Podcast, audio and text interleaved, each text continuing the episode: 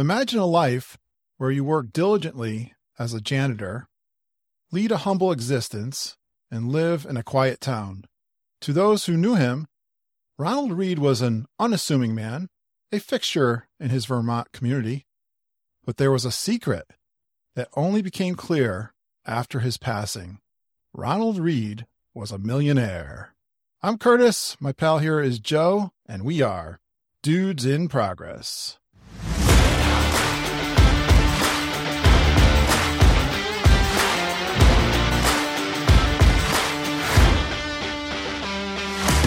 Hey, Joe. My friend Curt. What's going on, pal? We are recording another episode of Dudes in Progress, and I'm I figured that was the case. looking forward to this one. yeah, I'm glad you knew what we were doing. That's a good start. Yes. Let me ask you a question. Joe, how much money is enough? More than what I had yesterday. it's funny about having enough money because if I think about the financial situation that I'm in right now, and I think about what I was wishing for back in my early 20s, back in my early 20s, if, I had 500 bucks extra, man, I was living high, right? Yeah. I was set for a bit. Now, that's not the case now. We have different desires and different needs, quote unquote needs, different wants, Responsibility. different responsibilities. Actually, my responsibilities now are less than they were when I was in my 20s because I started fatherhood a bit early. Hmm. But yeah, I, when I look at, I think about in this book, in, in I know we're covering the psychology of money, and I don't want to steal your thunder, but Go ahead. Uh, it's okay. I, I really think about one subject in this book that starts in the very beginning when he talks about the hardest financial skill is getting the goalpost to stop moving, okay. Understanding what we're satisfied with. Yeah. That was definitely clear in the first couple chapters of this book. This book intrigued me because it is a an area that I want to focus in on more so than I ever have. It's always been finances has always been something I've never enjoyed. And my wife pretty much handles the the checkbook and I was just fine with making the money and letting her deal with it. But I'm trying to get more involved and I'm definitely as I get closer to what may be called the retirement age, although mine, I think I'm going to keep going. He talks about some of these concepts in this book, but it looked like one of those money books that was very highly rated on Amazon. It's hot right now. It's by Morgan Housel. If you didn't hear Joe call it out, it's called The Psychology of Money, which I like psychology. So I thought that was a great one to start with. Subtitle is Timeless Lessons on Wealth, Greed, and Happiness. And of course, that tagline of happiness intrigued me also to crack open this book. And it's not a very big book. How'd you like my story that I started out with Ronald Read? I looked him up. I don't know that he was one of the ones that Morgan specifically mentioned, although he did mention someone like this. But this unassuming janitor, he was the guy stashing away. Matter of fact, he had a great financial knowledge as you read his story. And I, I pulled up an article from The Motley Fool, which I there's a lot of parallels to this article I pulled up, Joe, compared to the book. And I think I might contrast and compare. I read a couple books years ago. And have you ever read a book a long time ago and you think, man, I wish I would have taken heed that book uh, years ago? Yeah. Whatever it is. There's two books. One of them is called The Millionaire Next Door. I don't remember the author from either one of these. One of them is called The Millionaire Next Door, and the other one is called The Wealthy Barber. And both of these books talk about just putting a little bit away at a time in something that will give you a reasonable return and the value of time on money. And that's absolutely part of this book for sure. And I, like you said, there's a couple of concepts that he starts out and some stories he begins with. But if you want to compare and contrast Ronald Read to someone like Bernie Madoff, which he does talk about as an interesting story about someone with Bernie Madoff, we all, I think, you know who he is, right? Yeah. The Ponzi scheme, the largest Ponzi scheme in the history of mankind. I have some interesting thoughts about Bernie Madoff, but I want to go ahead and Yeah. let you do your thing. But the point he was making with Bernie Madoff, which I didn't know, but Bernie Madoff was a huge financial success before he decided to dive into the world of a criminal. Absolutely. Prior to his Ponzi scheme, he was well respected in the financial industry. He had his own wealth, but my gosh, Yeah. I'll let you. I'll let you say it. Go ahead, Curt. He got greedy. It's just, uh, it- talking about the psychology of money. If you compare Ronald Read, who invested and put away and lived a humble existence, became a millionaire and avoided jail, might I also add, and all kinds of uh, embarrassment. Bernie Madoff just couldn't get enough. Maybe it was the, the thrill of the game. It was funny about Bernie Madoff too because there were a couple people, one person specifically, that warned the SEC about this guy Okay. and said, "Hey, this something's not right with this guy. Something's not right here." And they completely ignored it. Just shelved it, completely ignored it. And he got away with Mm. Billions and billions of dollars. He And did. smart people he tricked. Yep. Famous people. Just shocking how he kept it going for so long. It answers the question that I asked you that these people like that, they just had no sense of enough. sense of enough. And I think the book talks about social comparison being a problem as well. And I hmm. think that was part of Bernie's problem. Oh, right. Is is he he wanted to keep up with the richest of the rich, and he wanted to be respected among, among quote unquote respected among his peers. And the only way that he could get that respect was to make more, or make more money, or have a lifestyle that looked like he was making more Yeah. money. That's another psychological part of this. I was on the plane down to Orlando. I watched, I wish I should have wrote down the exact name of this film, but it's the story of heavyweight fighter George Foreman.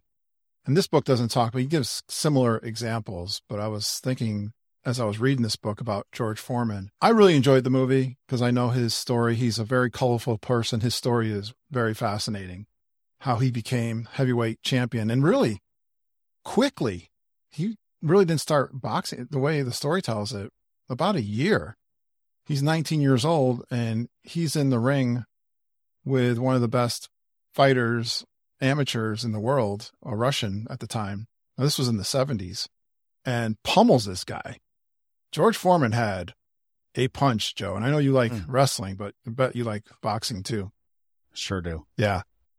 But the money he made very quickly when he turned pro. And they show the story of this friendship that he develops in this. He was in like this government program. I forget what it was. It was like a work kind of program. He comes from very humble beginnings from Houston. We can just call him poor. There were things he would get teased about the way he dressed in school. And he developed a real anger that served him well as a boxer. He befriended someone who seemed like he was pretty good at money management, I guess is the best way I could say it, even through this. And this was the guy that he put in charge of all his money. And I bring up this story because George Foreman lost it all in the early 70s down to rock bottom. I think he was remarried at this time also. And this money manager, they don't get into a lot of details, but he basically lost it all. And George had no idea what was going on in his finances. So that was the other story that I gleaned from this book too, is to be a better money manager. and Pay attention. From Ronald Read, who who got the, the education through the library of all places. And think of the places we can go now to get this kind of education. But yeah, what a difference. And the good news with George Foreman is it's a fascinating story that he came back not only as a heavyweight champion at age 45, which I didn't realize that was his age when he came back. Yeah, and won. I want to get on YouTube and watch this fight, honestly, from watching the movie. And we all know of the George Foreman grill and the financial success, but I think he learned. They show him really talking to the bankers and, and getting an education and, and managing his money. It, it's fascinating, don't you think, that these big lottery winners, millions of dollars, how often do you hear stories, sad stories of athletes or lottery winners blowing it all? Look at professional athletes who Right. still today make millions of dollars. And within a few years of coming out of the NFL or whatever it might be, NBA or Major League Baseball, within a few years, they're broke. I, I don't know how often it hap- it still happens, but I, I have a hard time believing it happens with the people who are making forty million dollars a year. Yeah. But you have that middle range athlete who may make quote unquote only a couple million dollars a year for five, ten years or five years or whatever. And you think, man, if I made ten million dollars over over five years, I'd be set.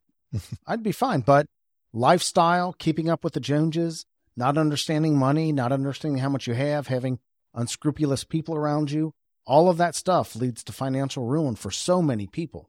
This is another one of those things we talk about. I was thinking, Joe, where we say it's easy to understand the strategies, but not necessarily in practice easy to do. Absolutely. And it's easy for us to sit here and say, ah, if I won the lottery, I would never be that way. I'm pretty sure I wouldn't. I know. I but, but gosh, I don't know. it I is. know. I like how psychology plays a role in this, and those stories help to make his point. I'm going to go over some of the topics that are talked about in the book, but I really liked the last couple chapters. One one little interesting tidbit before we move forward. Yeah. Has nothing to do with finances other than making good decisions and bad decisions. Yeah. Did you know the people who manufactured the George Foreman grill originally approached Hulk Hogan to be the spokesperson? No, I did not know that. Yeah, and Hulk Hogan turned it down for some for something else that was a complete flop. And George Foreman made a hundred times more money off his George Foreman grill than he ever did boxing. Maybe a thousand times more Yeah. money. Yeah. That is So a, there we go. a topic that is brought up in the book and the role of risk and luck, how Mhm. they play in our finances. He tries to compare it to other industries. There was an interesting story too about, I don't know if how Bill Gates got rich. How would you say Bill Gates got rich? I don't know. I would think that he brought an innovative product and the timing of the market was right. I think I read somewhere, it may have been in this book actually. I don't want to steal your thunder, but can I go ahead and answer what I think the answer might be? Yeah, go ahead. I, I think that when he was in college or high school, he was he attended one of the only schools in the area or in the state or something like that that had a computer In the world. in the world. Okay, well, that's bigger than the state. The only school in the world that had a computer, and he became interested in that computer and spent some time with it, and it and it and ignited a real passion for him. You hit it. Yeah. And he goes into some detail of how lucky it was that he lived in an area in a school that had one of the few computers in the world. And he breaks down like how many kids, and he goes into excruciating detail about that. And Bill Gates is not shy by saying if there had been no Lakeside, which was his high school, there would have been no Microsoft. And he told that to the graduating class in 2005. But don't you think, here's the other side of that. Don't you think a guy as smart and innovative and driven as Bill Gates would have found something else? Maybe not to the scale that Microsoft is, but would have found something else. I do. What's interesting about this point he's making is even Bill Gates acknowledged the great opportunity and luck he had in getting turned into computers at such an early age. I mean, it, you can't discount luck. You cannot discount luck. And that's something we don't want to talk about mm. because we want to talk about strategy. And if you do A, B, C, and then combine that with D and then do E consistently, then right. you're going to get whatever letter I left off on. F. so there's, but we don't want to acknowledge that luck has plays a big role. or, or lack of luck that Hulk Hogan Yeah. making a yeah. bad choice there. How did he know that thing was going to take off? Who knew? Right. Who knew? Right. Maybe George Foreman had quite a personality too, but Hulk Hogan, I don't know, would have done as in the well. time during the time hulk hogan was one of the biggest personalities out there in, in media not just wrestling but in media You know, why it fit George Foreman so well, and we'll get off this, but he liked to eat. That was a, something in his Yeah. story too. absolutely Fit well with the George Foreman grill. Good luck for those. They they picked the right. They got the, they got lucky with the right guy. I think hmm the manufacturers of that product. definitely Some of the concepts they go into the role of luck. He examines the influence of luck in financial success and how it's underestimated. I, we try to put co- complex things into a box and try to make them simplified. And one thing I got from this, you know how these pundits are out on whether it's news and especially in financial conversations, whether it's the economy or we're going to go going into a recession and they sound so exact about it or confident in it. And the, the truth about that all is they miss it most of the times badly. Yeah, badly. Absolutely. so I found that really interesting to keep that in mind. The role of emotions in finance, fear and greed can impact investment decisions. The importance of patience, which you talked about, long term thinking is important. Impact of personal experiences. Now, this is the piece that I like because when you talk to a financial advisor, I can remember years ago, they're going to talk in terms that don't take into consideration how you might feel and what you what fits your personal lifestyle and they try to drive you into again that box risk and uncertainty which we talked a little bit about that the power of compounding the longer you can wait that still is true that, i think you said that from other books mm-hmm. that's that was nothing new to me but here's towards the end of the book joe i'll run these by you see what you think of these are i think some of the main topics to walk away with from all of the because i found the book in the middle part, I was like, okay, let's get to the let's get to the meat. So, so I've not finished the book yet. Yeah. I'm about halfway through the book. Okay. Uh, so I don't mind spoiling the book. I don't mind the spoiler if we want to have a conversation here. I certainly, I certainly look forward to it because I like the psychology of money. I like the idea of the psychology of money, and so far, I think it's a rock solid book. Okay. It's really given me some points to think about. A couple of the points that that I've gleaned so far is are that I'm a good saver. Uh-huh. I live beneath my means. Yeah. And I've done that for a long time. I think I'm more risk averse than I'd like to think I am or that I've believed I am. I have some strategies that I need to employ. Just to be a little transparent with you, Curt, if you don't mind, what I'm looking for right now in my life is a magic formula. Mm-hmm. Is a magic formula that will take me from where I am to where I want to be in some short, quick hacks that I can employ right away that will make up for the, the time that, frankly, I, I've lost. Quite honestly, we're doing okay, but we'll make up for the time that I've lost over the years where I didn't employ some of these strategies when I should have. Mm. And that hack doesn't exist. There's some Right. things that I have to implement in my life that will may work, but I have to also put some margin in, case it doesn't work. Okay. So Yeah. there's a formula. There's a there's some strategies that I need to work out that I've gleaned from this book. So I'm liking it so far. Yeah, and we're not going to I'm not going to get into suggestions. I'm not the person to give financial advice. I like some of these concepts too, and there was a whole chapter about saving, and I like his thoughts on this. Save, just save. You don't need a specific reason to save. That actually I don't know why that profoundly hit me in, in a way, and I I like it gives me the permission to just save. Save for retirement. You save for a house down payment, and there's certain things, but to just be proud of being a saver, I think Right. is a great concept. Definitely. Yeah. Definitely. I'm going to give you about six or seven of these. Go out of your way to find humility when things are going right and forgiveness and compassion when they go wrong. Because he's saying you're going to have both of those things during your lifetime in the long run. But hopefully, if you're doing all these things correctly, in the long run, you'll be in a good shape. I know the book does speak to those people. There, it gave a couple comparisons, and I don't remember exactly, but one guy who was who made some really good decisions, quote unquote, good decisions early on, and did extremely well, and another guy who didn't have his didn't have the results that he would have expected because of some decisions he made or some some issues that he had, and so many years go past and this guy who had success was living high on the hog. And he thought that what he what what he was doing would work forever. And it didn't.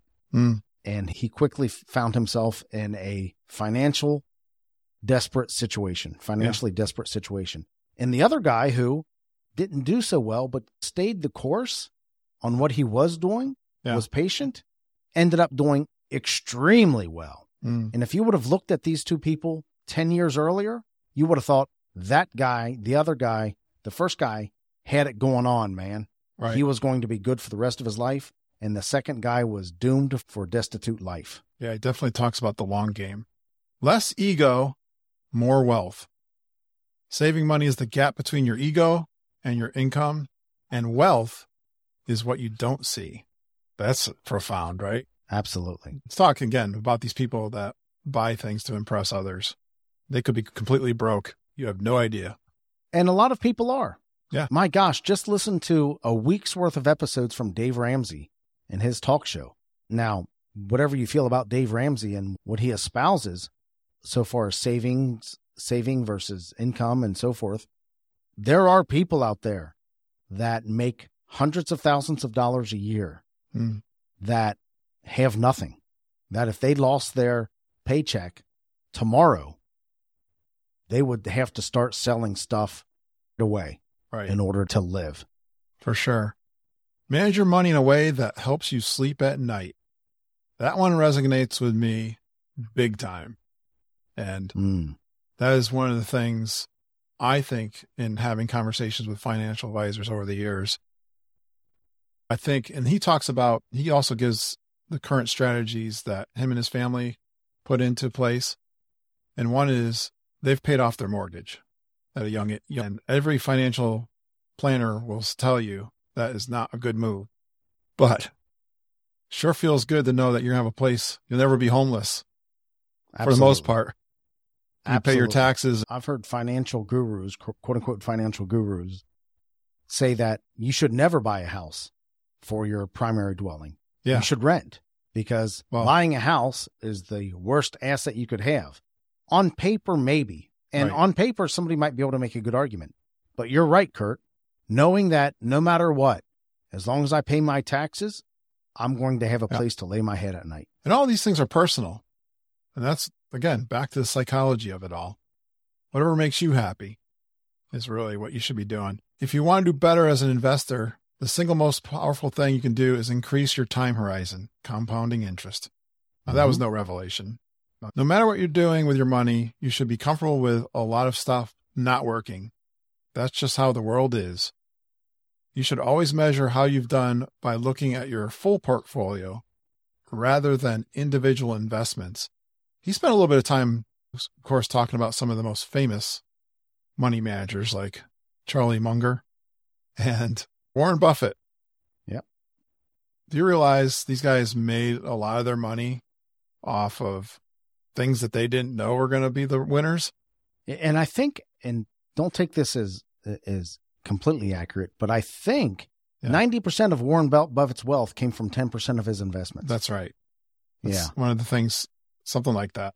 Don't Isn't quote us on it, but yeah, that means he failed ninety percent of the time. yeah. They're also but the saying, that ten percent was explosive, yes. made all the difference in the world. Yeah, so it matches that particular point I was making.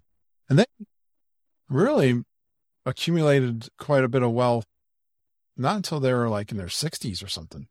And then it started really compounding after that. But they're the ones they look to. Everyone looks at your success, they don't look at all the mistakes that you made along the way, right? and you got to be comfortable with those mistakes and that, that's about that is the psychology of money is being comfortable with mistakes Yeah, that you will fail that's going to happen yeah, you can't pick them. That's one thing he, he talks about. Nobody can pick the market. No one even knew the crashes. He goes through the historical crashes. Nobody knew those were going to hit when they hit. right Use your money to gain control over time because not having control of your time is such a powerful and universal drag on happiness. This is the point that Uh, I think hit me probably the, the most. And he says it a couple times in the book. The ability to do what you want, when you want, with who you want, for as long as you want to, pays the highest dividend that exists in finance. that speaks right to my quote of the week when i get there Okay. That is the thing that to strive for. I think however you do it, that is what everyone, I don't know, I'm, I'll, I think everyone should be, I think it universally is acceptable. That's what you're trying to do. It's so funny to watch people who, this has happened at the company that I'm currently working. I've seen this happen probably three or four times. When somebody retires and they can't wait to retire. Yeah. And they retire and we have the big retirement party for them. They've been there 30 years and the big retirement party and the gift and the cake and the congratulations and the stories and all that other stuff. And three months later, after they retire, they're back. Now, it's funny to see how they were looking so forward to retirement Yeah. and how they were generally, as they were working, grumpy and I wouldn't say miserable, but just not settled and just not satisfied. Yeah. They retire and they come back to the exact job that they were working before, and they're as happy as can be. Wow. They're as happy and as satisfied and as joyful. You, wouldn't see somebody with a better attitude. And the reason is because they don't have to be there Yeah. now. That's what we used to call FU money. Yeah. Yeah. I like that. That's right. I like, no, I think that's, a gr- I, I think we all have to be productive or have a sense of contribute. I think we don't give enough importance to that fact and people retire having no idea what they're going to do in their retirement. I think that's a mistake and something I definitely spend a lot of my time contemplating. Not that I've got it figured out, but it's absolutely a big thing I've been considering. Charlie Munger once said, I did not intend to get rich. I just wanted to get independent. That we can leave aside rich, but independence has always been my personal financial goal. This is the author saying that. Chasing the highest returns or leveraging my assets to live the most luxuriously life, little interests me. I like that. Be nicer, less flashy. No one is impressed with your possessions as much as you are. Amen. Amen. You might think you want a fancy car or a nice watch, but what you probably want is respect and admiration. And you're more likely to gain those things through kindness and humility than horsepower and chrome. I think Dave Ramsey says the paid off mortgage is the new status symbol, Yeah, has replaced the BMW as the new status symbol or something like that. that'd be good if it Uh, did. Yeah. I don't know if it has. He's saying that. His people that are following him say that. Right. It's a good it's a good thing to aspire to. Define the game you're playing and make sure your actions are not being influenced by people playing a different game. Mm. Yeah, so in the financial world, just because what other people are doing, your strategies should match what you're trying to do, not looking at others. I think I, I in the book he uses the example of day traders versus long-term investors. If you see somebody that has had success in day trading, you can't pick the same stocks they're picking because they're looking you're looking to make money between for the next 20 years. They're looking to make money in the next 20 minutes. And you can't Yeah. have the same strategy. Right. They ha- they're playing a different game than you're Yes, he goes into that. So I'll just finish up with a couple of things that he mentions that that he's doing. I said he owns his own house and he feels it's the best money decision they've ever made. I love it. Mm. Yeah, I can totally understand that. He said he keeps a higher percentage of his assets in cash than most financial advisors recommend. Something around 20% of their assets outside of the value of their house is in cash. So there's some direct strategies he does get into a little bit. Again, he says true success is exiting some rat race to modulate one's activities for peace of mind. And that cash gives him peace of mind. Yeah. That cash gives him the ability to say, you know what? If everything else caves in, I'm going to be okay for the next year or so. And he, and he says independence that we were just talking about doesn't mean he's going to stop working. It only means you do the work you like to work with the people you like to work with for as long as you want. Absolutely. I've had the same thing, Joe. Like you said, I've had people retire and come back as consultants too. Mhm. You could cut down the, the hours that you're working possibly and get some. That is really the big thing to get the time back. I'll be honest with you, Curt. I don't ever anticipate retiring in the truest sense. Yeah. I will always have some kind of income producing activity, I think, Right. as long as I live. Yeah. But I want that income producing activity to be on my terms. Yeah. I agree. I had some great news recently, and it's something that's coming. The one good thing that came out of the pandemic was this concept of work from home. I mean, the work Mm-hmm. that I do, there's no way, there's no reasonable why, reason why I can't do the work that I do remotely. And I recently learned that Ollie will be 100% mer- remote based on the policy Awesome. that's going into place. And I thought about that in, in connection with this book. That is hugely liberating for me from a Definitely. time, space, and productivity in so many ways. And yeah. So the concept that overall in our, in the economy or in the overall world and the working life, the concept of working from home has become more acceptable than it was ever before. So it opens Think that door about for think me. about the the time you save in the commute. I Think know. about the time you save when you get into work. People have this routine. I'll, I'll talk about the typical routine for corporate America is you drive to work maybe half an hour, right? Maybe Mhm. you drive to work a half an hour. So that's an hour a day you're losing, right? Yeah. Then you get into work, you put away your lunch, you sit at your desk, you get things ready for your desk, you get things ready for the day, non productive stuff for the day. You're getting settled in. That may take another half hour, right? Say hello to all your co- coworkers. I know. And Curt, I'm a chummy guy. I, I love saying hello. I love visiting. I love hanging out. That doesn't out. Surprise love- me. You know, I, I love standing at the coffee pot, chatting about whatever. I know. But that said, you lose a lot of productive time going into work. Yeah. A lot of productive time going into work. If you could capture that time, there's a lot you could if you could capture that time, you could do a lot with that time I know. personally. So congratulations. I don't know if that's your win for the week, but congratulations, dude. I'm, it could be, but I'm not going to use it for the win for the week. Okay. Uh, it's just a great revelation that it's something that's in part of my future. I know we just skimmed the surface of this book, Psychology of Money, and I'd like to dig a little deeper into this. Yeah. Into financial strategies. Not that we are financial advisors and we never will be. So the disclaimer is consult a financial advisor before making any decisions on your personal finances. Yeah. But I'd like to I, I'd like to I'd like to dig a little deeper into this. And Yeah, we were talking about this weekend. I think one of the things is the frugal lifestyle. And what does that mean? Where are there areas that we could cut back on? My first thought to you, I mentioned was, what about our grocery bill? I was doing some research. Remember, I mentioned one of my resources was Mr. Money Mustache. I looked into his Yeah. website a little bit, and, or I Yeah. did some research. I was like, what? And this article, one article I was looking at goes back like over 10 years and saying the common American family of four spends, I forget, it was like 800 to $1,000 a month on their grocery bill. And a great strategy or a great thing to strive for would be to cut your grocery bill in half. What could that mean? Could you do it? We can talk more about this, Joe, but, and I spoke to my wife about this.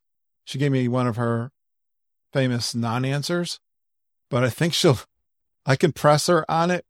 I think it, it requires some work because she's got to look at the checkbook and figure out exactly how much are we spending on groceries. But it's come out, you know, that we spend too much on our groceries, and I'm trying to lose weight anyway, so it's an one of those areas I'd like to look at. that's the easiest way to make more money. Yeah, don't spend as much. take control of your spending habits. Now, Right. if you uh, if you have already done that, then it's time to employ some active strategies to make more money. But this is a Yeah. this is the way that most people can earn more money. Yeah. Now it's it takes some work, right? Yeah, you got to work it. at it. Yeah. But you can you could probably let's say more free time is important to you. And let's say for for, now, you define more free time as I just would like to take now let's set aside your passion for Disney and all the time you spend there and all the all that Mhm. other stuff, okay? Yeah. I'm talking about the normal sane person, okay? The I'm a little weird. let's say and I value vacation time. I, take a lot of vacation time and I spend Yeah. time with my family on vacation. But let's say your first step to gaining control of your time is I'd just like to take a, a whole week's vacation where I don't have to worry about the vacation money. But I just don't make enough money to do that. Mhm. Let's say that's your situation. If you're like most people, you could probably figure out a way to decrease your spending, live more frugally, and I think you'd be surprised how quickly you find money to gain to go on a, a good vacation if that's one of your goals. Yeah. I'm not going to make a judgment one way or another if that's a good goal or not, but if gaining control of your time, if the first step to that is, hey, I just like to take a week's vacation where I don't have to worry about it. I'm going to give you a strategy for that in my quote for the week. Awesome. Can't wait to hear it. so let's, I want to dig deeper into this book, into this concept, Curt. Okay. So can we take the next few weeks or so and talk about money and be, I'd Um, like to, yeah. It's an area yeah. we said from the beginning we would definitely dig into and maybe have some challenges for our. yeah, definitely. Oh, it's an area I'm going after. So I'd love for you to join with me. of course. That's why we're dudes in progress, right? Absolutely. What's your win for the week? My win for the week may sound odd, okay? But my office has, I'm surprised FEMA hasn't approached me about my office in the past few months because it has been an absolute disaster. A disaster. Since the flood, it has become a catch all Mm. for everything that we don't want to make a decision on. I thought you were the min- minimalist guy. I am. My wife is not. okay. God bless her. We've, And we've I- established this already. I, I want to be fair to my wife. I have some hoarding problems myself, and Yeah. it usually is in the the technology world, cords and wires, and Hmm. maybe some old computers or a screen or a recorder or a microphone or s- stuff like Yes. that. I have some hoarding tendencies when it comes to that kind of thing. In the podcast world, it's uh, you hear the term gas a lot. Gas. I have gas. Gear acquisition syndrome. And I need to really minimize that. This week, I went through my office and completely cleaned it out. Nice. Even to the point where right now, if somebody was on a Zoom call with me or on a Teams call with me or whatever call, whatever video meeting we're having, I may not have to blur my background, Curt. Yeah. You don't have as much junk in the background now as you had in the past. See a couple chairs there. So my win for the week, my win for the week is you see my brown comfy chair and you see my extra office chair. But my win for the week is daggone, I cleaned my office and I got rid feels of a so good. lot of stuff. Yeah. It does. It's a good feeling, right? You feel more productive. Like we, Sure. we've talked about this in the past. Yep. How about you? I'm due for that myself. A little extra cleanup. My win for the week. Now, you already know this. We talked about this on Saturday. And I talked about three things that I wanted to work on when I got back from vacation. And this is something my wife and I have been talking about for a long time. We've got a half bath that needs renovation. The flooring on it had even worn out. I don't even know what that flooring is called. It's from a 30 year old house. I called it linoleum. I could be wrong. for Formica or linoleum or whatever? Yeah, it's thin. I'm finding out. Brittle? Last Saturday, the thing I had the one thing I have the most anxiety about in doing this work was the plumbing, and I was really concerned that I could shut the water off. And I last Saturday I could not get the shut off valve on the toilet to turn. That thing was seized up. I tried my best YouTube video source was a technique of getting really hot water in a boiling tea kettle and putting it on a rag and hanging it over this shutoff valve for five minutes. And then getting a little WD 40 also and trying to wiggle that thing one way or another, trying to break all the corrosion that's in there.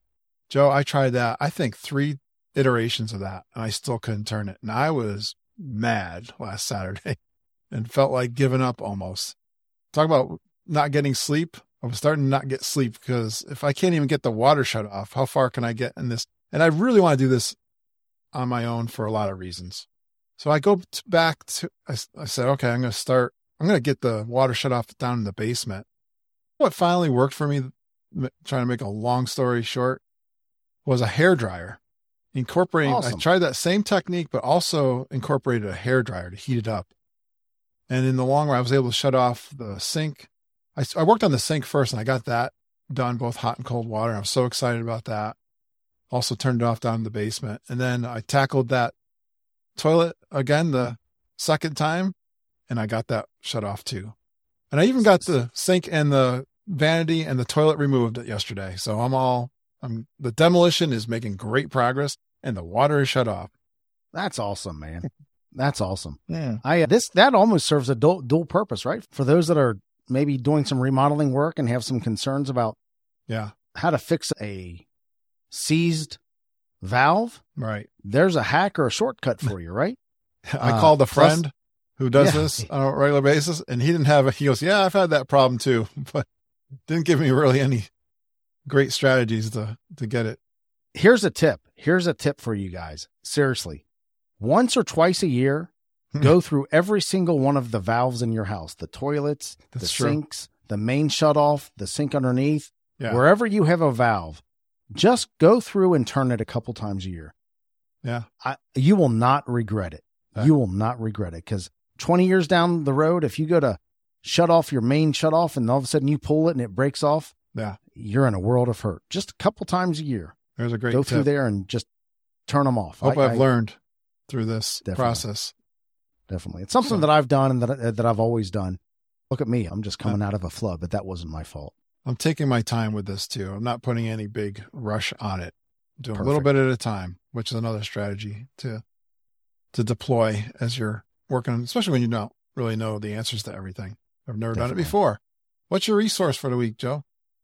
this certain section that we have, the resource for the week, it's a resource for the week. It's a hack. It's a shortcut. It's a little tip. It, it could be many things. It, it- I, don't- I don't want it to. I, don't call want it to. Yeah. Yeah, I don't want it to be a this great groundbreaking resource that has changed our life. It might be that sometimes, but also it might be just a life hack or a shortcut that that we have that we want to share. And one of those one of those little hacks that I've discovered recently, and I'm sure it's been around for a long time. I suffer from some ADD or some ADHD. My kids have always said this about me. My two oldest daughters are in the psychology world and have studied psychology, and they are convinced that I'm I have rabid, overwhelming ADD, right? they swear by it. And I've always denied it. But I know I have something like that. I'm not on any kind of medication or I have some life strategies that I've that I've employed, some survival strategies that I didn't even know that I was employing. But one of them that I intentionally employed recently was the introduction of white noise or brown noise in the background when I'm working. I found uh, a couple sound files of sound on YouTube or on Amazon Music or wherever they might be where I can play white noise or brown noise. And it's so simple. And I think I don't know what the science is behind it. I read a little bit about it, but I don't know the science behind it. Hmm. But when I turn on this white noise and I couple that with my little timer that I talked about last week, I am in a, I, it's easier for me to get into a zone and work and continue to work until that timer goes off and I turn that white noise off. My resource or my hack or my shortcut, whatever we're calling it here, is white noise and brown noise in the background, especially if you really need to concentrate on a project. Music with words doesn't help me very much. Music by itself doesn't help me very much, but this white noise or this brown noise, what they're calling hmm. it, really helps me a lot. And it's been a, I've been doing it for a couple weeks intentionally, and I've noticed a difference. Okay. I've really noticed a difference. What's the difference between the white noise and the brown noise? Now we had white noise at a building that I worked in and I noticed I think it's fantastic. It cuts down the office noise. That Mhm. can be annoying, but the white noise helped with that. So white noise is a higher frequency. Okay. And brown noise is a lower frequency. Okay. Both have worked well check for me. I've experienced I've experimented more with white noise over the past couple weeks, but I've read some stuff about brown noise. Brown noise is a deeper, it's not a rumbling, but it's just a deeper a deeper frequency. You think that would help with your noise. sleep? I think it might. I think it might, Something especially the brown noise. My I've daughter read does something that. about that. My daughter Yeah. does the white noise machine. When she s- sleeps over here, she says her parents snore too much. Ah, so here's the funny thing. You when you're when I play white noise in the background, I reach a point where I don't hear it anymore Right. until I turn it off. Hmm. Like it's almost It's been there all jarring. Yeah. It's almost jarring when I turn it off. So we talk about habits and we talk about prompts and we talk about things that will not prompts, but I'm trying to think of the word. I can't think of the word right now, but uh, triggers. Yeah. Trigger might be a good word. When I turn that white noise over the past couple weeks, my mind almost automatically shifts into focus. Hmm, cool. And when I turn it off, it like okay, it it relaxes a little bit. Mhm. And I'm a, but it it has really helped me over Love the it. past few weeks. I love it. So How my resource, yeah, I led off with the story of Ronald Read. I found an article on a website called The Motley Fool. So if you go out to fool.com or you could just Google this, the janitor who became a multimillionaire and he amassed $8 million and he gave away $5 million to his local library and hospital. Couple of points. This is a really simple article to read and it's got some, it's broken out with some great points. He was patient. He lived below his means. He invested in stocks.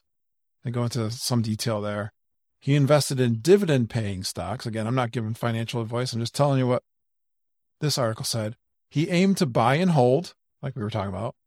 He didn't retire early. He kept working. Matter of fact, he didn't retire until he was 76 years old, which I found Wow. interesting. He kept learning. That's fantastic. Yeah, he spent a lot of time in the local library and the read the Wall Street Journal regularly. He didn't do everything perfectly. It's so interesting how this article matched the book that we just read or been reading. Yeah, so he didn't do everything perfectly. He made mistakes, but again, he played the long game. He was frugal, and uh, I like some of those aspects. So, some great things to learn from the janitor who became a multi-millionaire by retirement. Awesome. And you found that on fool.com. Yeah, fool.com. I think if you Google it, if you Google the janitor who became a millionaire, you'll find an article like that. Perfect. Joe, what's your quote for the week? My quote for the week comes from Chris Brogan. Chris is an entrepreneurial advisor. He's very popular in the entrepreneurial world, especially the online entrepreneurial world. He he comes with some real street cred. He's he's built businesses both on his own. He's worked in corporate America, highly successful in corporate America. He's been highly successful in the entrepreneurial world, and he he gives practical mentoring and really is, like I said, very respected in the entrepreneurial space. And I love this quote that he has about money. The goal isn't more money. The goal is living life on your terms. Living life on your terms. Yep. Yeah, very similar That's to what. it. Yeah, I told you earlier that speaks directly to to my quote of the week. absolutely. And that's it. That's the. it's uh, not just Yep. to amass piles of cash, right? Right. It's to live life on your terms. more responsibility, and Live Headaches. life on your terms. I think too. But you know what, Curt? The first step of that is define your terms. yeah, What do you, how do you, what lifestyle do you really want? Do sure. you Yeah. really want? Not Yeah. what you think culture and society wants, but what lifestyle do you really want? What will bring Absolutely. you peace and serenity and invigorate your life and Yeah. energy? What do you want? What are your terms? right. What would make you happy? I like that. This is me asking myself as it is I know. asking you. I agree. What are my terms? Even at our age right now, it's okay to hit reset and say, what are my terms? What do I really want? Absolutely. Love it. I'll finish up with my quote, which is Do not save what is left after spending, but spend what is left after saving. Warren Buffett. So I think that Hmm. speaks to if you want to save for, if you want a nice vacation, put that. My dad used to have a vacation club. He had a Christmas club and a vacation club. And I think this was the best financial advice I ever did hear. And I gave him credit. One of his financial advisors said, and I know this is in a book from David Bach also, and that is to make your savings automatic, right from your paycheck, right to an account that you don't touch. Absolutely. That's the way to do it. That's my, that I guarantee will serve you well if I can give you financial advice. I, I did hear, and we can talk about this, but I this is on my mind right now. I have a couple friends, and I've read some books from uh, 401k. My daughter actually works for a company that manages 401ks, Mhm. and but I've read this a lot of times that the people with the most wealth in their 401k, the people with the most money in their 401k, are those people that have been putting money in a 401k and have just forgotten about it and have no idea they even have this money. My Yeah. daughter has told me stories about people calling and saying, Hey, I'd, I'd like to check and see how much money I have. I want to, I think I want to withdraw all of my money and buy a car. Okay. Really? And she tells them how much money they have, and it's $1.6 million Wow. or something crazy like that. And it's, oh, they had no idea. That's not a good idea either. Going back to know what you get. It just shows that yeah. this is a person that set aside automatic savings Yeah. and at some level and just forgot about it. Awesome. This has been fun, Joe, and I agree. We'll continue down this topic. And I think it's it's one of those things that leads to unhappiness if you don't control it. So as we wrap up, our website, of course, is dudesinprogress.com, dudesinprogress.com. If you want to reach out to us, you can email us, dudes at dudesinprogress.com, or you can check out our Facebook group, dudesinprogress.com slash Facebook. We'll take you directly to our Facebook group. We've had some engagement there. In fact, Daniel Ginger, one of our listeners, complimented us and shared our recent episode on sleep. And certainly appreciate that, Daniel. Thank you very much. Curt, as we go out, remember progress is better than perfection. So we need to keep moving forward. I need to keep moving forward. Joe will do better next week. We absolutely will. Take care, my friend.